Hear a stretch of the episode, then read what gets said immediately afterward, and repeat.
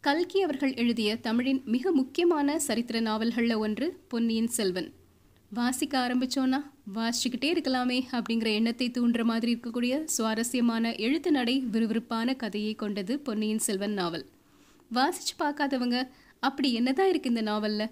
எல்லாரும் ஏன் இதை அவ்வளோ கொண்டாடுறாங்க அப்படிங்கிற ஆச்சரியத்தோட இருப்போம். பொன்னியின் செல்வன் நாவல்ல என்ன இருக்கு? கல்கி அவர்கள் என்ன எழுதியிருக்கிறாரு? ஏன் எல்லாருக்கும் பிடிச்ச நாவலா அந்த நாவல் இருக்கு? தெரிஞ்சுக்கலாம். வாங்க. அமரர் கல்கியின் பொன்னியின் செல்வன். முதல் பாகம் புது வெள்ளம். முதலாவது அத்தியாயம் ஆடி திருநாள். முதல் பத்தியில கல்கி அவர்கள் நம்மை அழைக்கிறார். ஆதி அந்தமில்லாத கால வெள்ளத்தில் கற்பனை ஓடத்தில் ஏறி நம்முடன் சிறிது நேரம் பிரயாணம் செய்யுமாறு நேயர்களை அழைக்கின்றோம் அப்படின்னு. பிரயாணம் செய்ய ஆரம்பிச்சோன்னா இந்த பயணம் இன்னும் கொஞ்ச தூரம் நீளாதா அப்படிங்கிற ஏக்கம் தான் மனசுக்குள்ள உண்டாகும். தொண்டை நாட்டுக்கும் சோழ நாட்டுக்கும் இடையில அலை கடல் மாதிரி ஒரு ஏரி பறந்து விரிஞ்சிருக்குது. அதுக்கு வீரநாராயண ஏரி அப்படின்னு பேரு. ஆடி மாதம் பதினெட்டாம் தேதி ஆடி பெருக்கு அன்னைக்கு அலை கடல் மாதிரி பறந்து விரிஞ்ச அந்த வீரநாராயண ஏரி கரையோரமா ஒரு வாலிப வீரன் குதிரையில போயிட்டு இருக்கிறாரு அவர் வானர் குலத்தை சேர்ந்தவர். அவருடைய பெயர் வல்லவரையன் வந்தியத்தேவன். அவர் காஞ்சியிலிருந்து வந்துட்டு இருக்கிறாரு சோழ நாட்டை இப்பதான் முத முதலா பாக்குறாரு. பார்க்குற ஒவ்வொரு விஷயமுமே அவருக்கு வியப்பை தருது. குறிப்பாக வீரநாராயண ஏரி. எவ்வளோ பெரிய ஏரி இது? அப்படின்னு அந்த ஏரியினுடைய அழகையும் வனப்பையும் ரசிச்சுக்கிட்டே அவர் போயிட்டு இருக்கிறதுனால குதிரை மெதுவாக போனாலும் பரவாயில்ல அதனுடைய வேகத்தை கூட்டணும் அப்படின்னு அவருக்கு தோணவே இல்லை. மெதுவாக குதிரை போக அது மேலே அவர் உட்கார்ந்து போயிட்டே இருக்கிறாரு. ஆடிப்பெருக்கன்னைக்கு சோழ நாட்டில் இருக்கக்கூடிய எல்லா நதிகள்லையுமே நீர் நிறைஞ்சு வழியும்.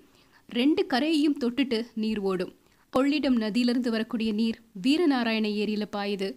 வீரநாராயண ஏரியின் இரண்டு கரைகளையும் தொட்டுட்டு வெள்ளம் கரை புரண்டு ஓடிக்கிட்டு இருக்குது அந்த ஏரியிலிருந்து வரக்கூடிய நீர் பக்கத்துல இருக்கக்கூடிய வயலுக்கு போகுது. அங்க விவசாயம் செய்யக்கூடிய ஆண்களும் பெண்களும் சந்தோஷமா பாட்டு பாடிட்டே உழவு செஞ்சிட்ருக்கிறாங்க வந்தியத்தேவன் இந்த கரையோரமா போயிட்டுருக்கிறாரு.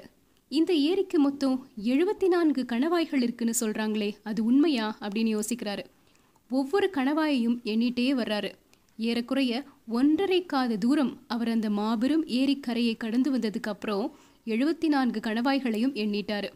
ஆஹா இது எவ்வளோ பிரம்மாண்டமான ஏரி. எவ்வளோ நீளம் எவ்வளோ அகலம். தொண்டை நாட்டில் பல்லவ பேரரசர்களின் காலத்தில் அமைந்த ஏரிகளையெல்லாம் இந்த ஏரிக்கு முன்னாடி சின்ன குளம் குட்டைகள் அப்படின்னு தானே சொல்லணும். இப்படி யோசிச்சுக்கிட்டு அந்த ஏரி கரையோரமாக வந்துட்டு இருக்கும்போது இப்போ ஏரியின் தென் கோடிக்கு அவர் வந்துட்டார். ஏரியில் படுகை அந்த கரையோரமாக இருக்குது. படுகையில் பார்க்கும் பொழுது நிறைய கருவேல மரங்களை நட்டு வச்சுருக்குறாங்க. எதுக்காக அப்படி வச்சுருக்குறாங்கன்னு பார்த்தீங்கன்னா அந்த ஏரியினுடைய வெள்ளம் கரையில் வந்து படும்பொழுது கரை உடஞ்சிடக்கூடாது இல்லையா அதுக்கு பாதுகாப்புக்காக மரங்களை நட்டு வச்சிருக்கிறாங்க. அப்போ எவ்வளோ செழிப்பான ஒரு ஏரியா அது இருந்திருக்கும் அப்படிங்கிறத யோசிச்சு பாருங்கள் வட ஆற்றிலிருந்து வரக்கூடிய நீர் ஏரியில் வந்து கலக்கிறதும் நடுவில் வரிசையாக மரங்கள் இருக்கிறதும் பார்க்கறதுக்கு வண்ணம் கோலம் போட்ட மாதிரி இருக்குமா அன்னைக்கு ஆடி பெருக்கு இல்லையா? அதனால அந்த ஊரே ஒரு விழா கோலம் பூண்ட மாதிரி இருந்தது. அங்கங்கே மக்கள் கூட்டம் கூட்டமாக கூட்டாஞ்சோறு சித்திரன்னம் இதெல்லாம் எடுத்துகிட்டு வந்து சாப்பிட்டுட்டு இருக்கிறாங்க. ஒவ்வொருத்தரும் ஒவ்வொரு வேலைகளில் ஈடுபட்டுட்டே இருக்கிறாங்க. இது எல்லாத்தையும் பார்த்துட்டே வந்தியத்தேவன் போயிட்டுருக்கிறாரு. குதிரை மீது இருந்தபடியே நிறைய பாடல்களை கேட்டு ரசிச்சுட்டே போகிறாரு சோழர் குலத்தின் பெருமையையும் சோழ மன்னர்களின் பெருமையையும் பெண்கள் பாட்டாக பாடிட்டு இருக்கிறாங்க. அப்போ ஒரு மூதாட்டி வந்தியத்தேவனை பார்க்குறாங்க. தம்பி ரொம்ப தூரம் வந்திருக்க மாதிரி இருக்கு. ரொம்ப களைச்சு போயிருக்கிற. குதிரையிலேருந்து இறங்கி கொஞ்சம் கூட்டாஞ்சோறு சாப்பிடு அப்படின்னு சொல்கிறாங்க அங்கே குழுமி இருந்த நிறைய இளம் பெண்கள் வந்தியத்தேவனை பார்க்குறாங்க இப்போ இறங்கி அங்கே போய் சாப்பிட்டா இந்த பெண்கள் நம்மளை பற்றி என்ன பேசுவாங்க? எல்லாரும் அழகாக வேற இருக்கிறாங்க. என்ன பண்ணலாம் அப்படின்னு அவர் யோசிச்சுட்டே இருக்கிறாரு. ஒவ்வொரு பெண்ணையும் பார்க்கறதுக்கு ரம்பை மாதிரியும் மேனகை மாதிரியும் அவருக்கு தெரியுது. அந்த சமயத்தில் வட ஆற்றில் அவர் பார்த்த ஒரு காட்சி அவருக்கு ஒரு பயங்கரமான ஷாக்கு கொடுக்குது. நிறைய படகுகள் வேகமாக வந்துட்டே இருக்குது. அந்த படகுகளில் வெள்ளை கலரில் ஒரு பாய் கட்டியிருக்கிறாங்க. எல்லா படகையும் விட முன்னாடி ஒரு படகு ரொம்ப வேகமாக வருது. அதில் வாழ் ஏந்திய வீரர்கள் இருக்கிறாங்க. இவங்கெல்லாம் எதுக்காக இங்கே வர்றாங்க அப்படின்னு யோசிக்கும் போதே அந்த வாழ் ஏந்திய வீரர்கள் கரையோரமாக வந்து எல்லாரையும் விலகி போங்க விலகி போங்க அப்படின்னு சொல்லிகிட்டே இருக்கிறாரு. வந்தியத்தேவனுக்கு இது எதுவுமே புரியல. இந்த வீரர்கள்லாம் யாரு? பின்னாடி வரக்கூடிய பாய் விரித்த படகுகளில் யார் வர்றாங்க? எங்கேருந்து வர்றாங்க? ஒருவேளை அரச குடும்பத்தை சேர்ந்தவங்களாக இருப்பாங்களோ? அப்படின்னு நினைக்கிறாரு. ஏரி கரையோரமா கையில் கோல் பிடிச்சிட்டு ஒரு பெரியவர் நிற்கிறாரு அவர்கிட்ட வந்து வந்தியத்தேவன் ஐயா இந்த வீரர்கள் எங்கிருந்து வர்றாங்க? பின்னாடி வரக்கூடிய அன்னக்கூட்டம் மாதிரிப்பட்ட ஓடங்கள் யாருடையவை? எதுக்காக இந்த வீரர்கள் மக்களையெல்லாம் விரட்டுறாங்க? மக்கள் எதுக்காக விரைஞ்சு போகிறாங்க அப்படின்னு கேள்விகள் அடுக்கிக்கிட்டே இருக்கிறாரு. தம்பி உனக்கு தெரியலையா? அங்க பாரு அந்த படகுகளோட நடுவுல ஒரு கொடி பறக்குதுல்ல? அதுல என்ன எழுதியிருக்கு? அப்படின்னு கேட்குறாரு பெரியவர். பனைமரம் மாதிரி தெரியுதுன்னு சொல்றாரு வந்தியத்தேவன். பனைமரம் தான். பனைமரக் கொடி பழுவேட்டரையர் கொடி அப்படிங்கிறது உனக்கு தெரியாதா? அப்படின்னு கேட்குறாரு மகாவீரர் பழுவேட்டரையரா வர்றாரு? அப்படின்னு வந்தியத்தேவன் திடுக்கிட்டு குரல்ல கேட்குறாரு ஆமா பனை மரக்கொடியை உயர்த்திட்டு வேற யார் வர முடியும்? அப்படின்னு சொல்லிட்டு அந்த பெரியவர் போயிட்டாரு.